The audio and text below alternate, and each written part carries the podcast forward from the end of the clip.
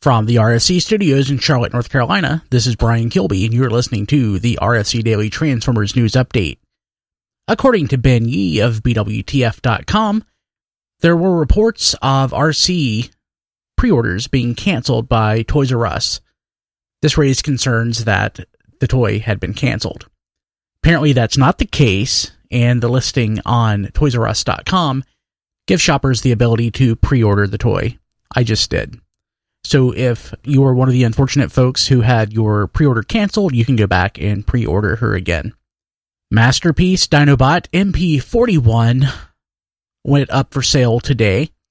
Big Bad Toy Store has posted the toy available at its pre-order price of $249.99. Now, I giggle.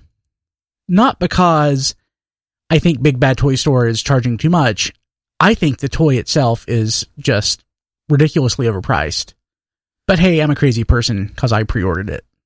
The toy is expected to arrive July of 2018. If you can't get enough of Power of the Primes news, stock photography has leaked. We have photos of Rodimus Prime, Optimus Prime, Beachcomber, and more. The photos can be viewed at tformers.com.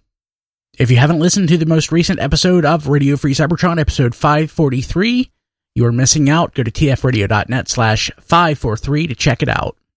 We are going to spend the last 20 or so minutes of Radio Free Cybertron 544 this week answering questions and comments. If you want to submit something, send an email to contact@tfradio.net. Send us a tweet at tfradio, or you can click the Contact Us button at our website, tfradio.net. I've been Brian Kilby. This is the RFC Daily Transformers News Update. We'll see you later.